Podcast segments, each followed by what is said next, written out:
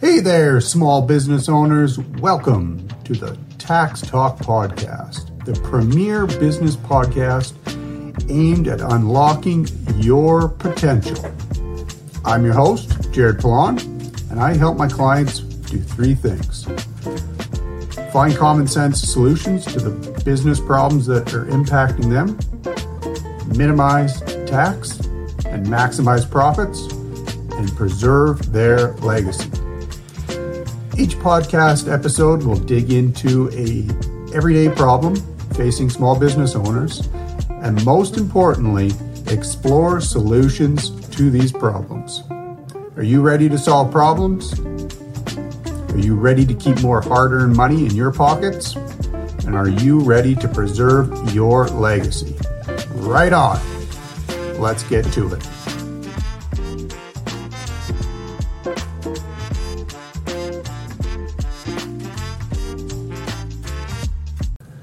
Welcome to episode two of the Tax Talk podcast. Today we're going to be looking at prescribed rate loans.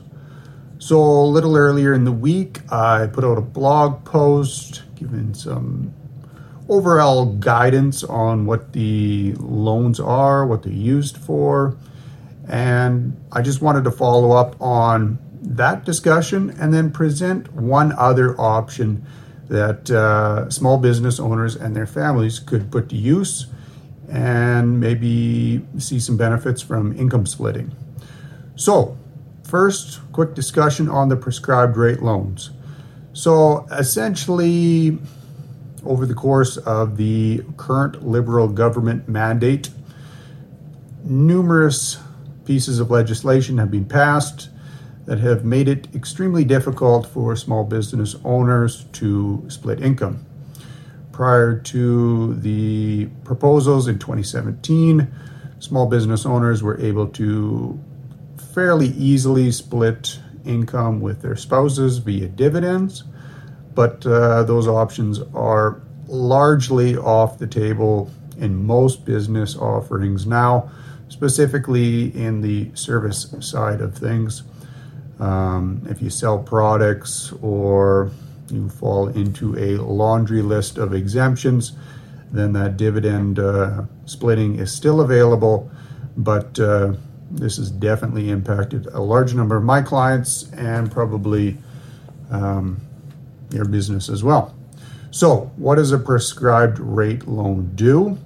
So, in this instance, say spouse one is the active participant in the business.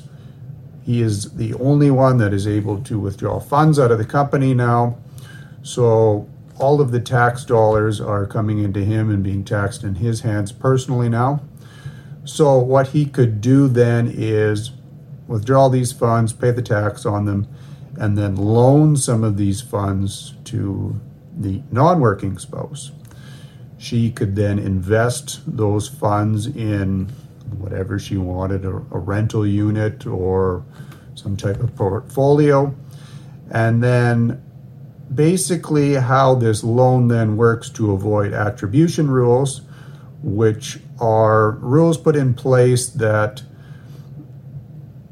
kind of prevent taxpayers from transferring assets from higher income earners to lower income earners as a way of, of splitting income.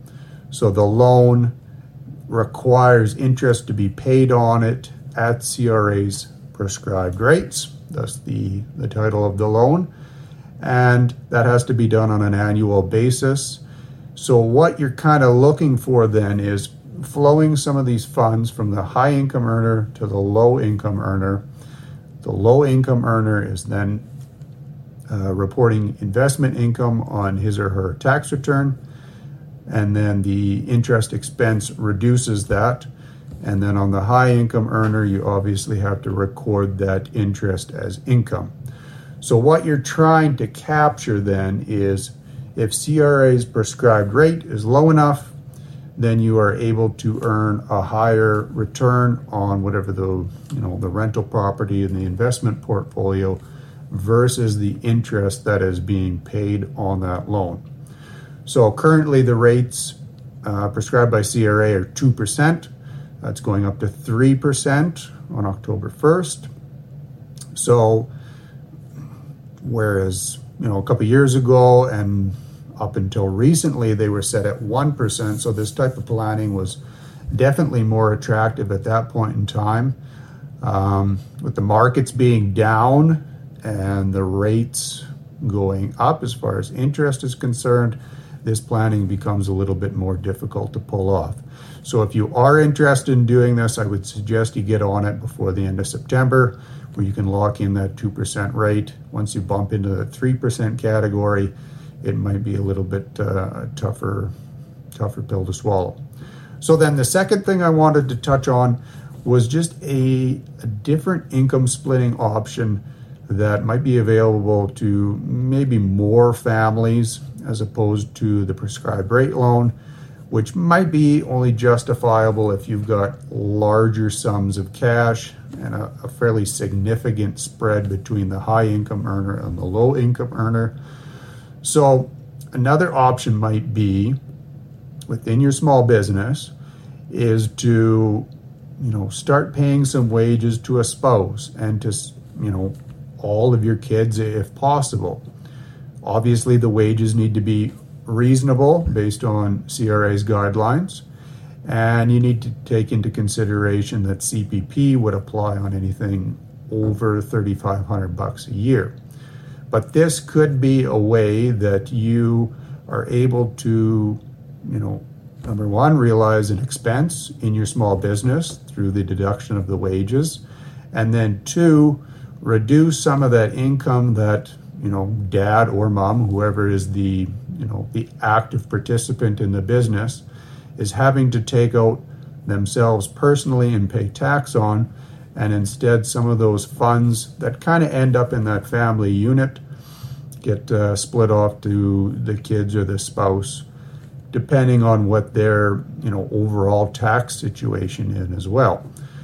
The biggest concern that you have to take into to play is the CPP. Again, the Liberal government has put in legislation to kind of keep bumping the annual CPP contribution limits. So that means every year, you know, if you're over that $3,500 exemption amount, it just gets more and more costly to pay out wages. And as you know, as a small business owner, you know, not only do you have to put in kind of a portion for the employee, but you have to put in the portion of the employer.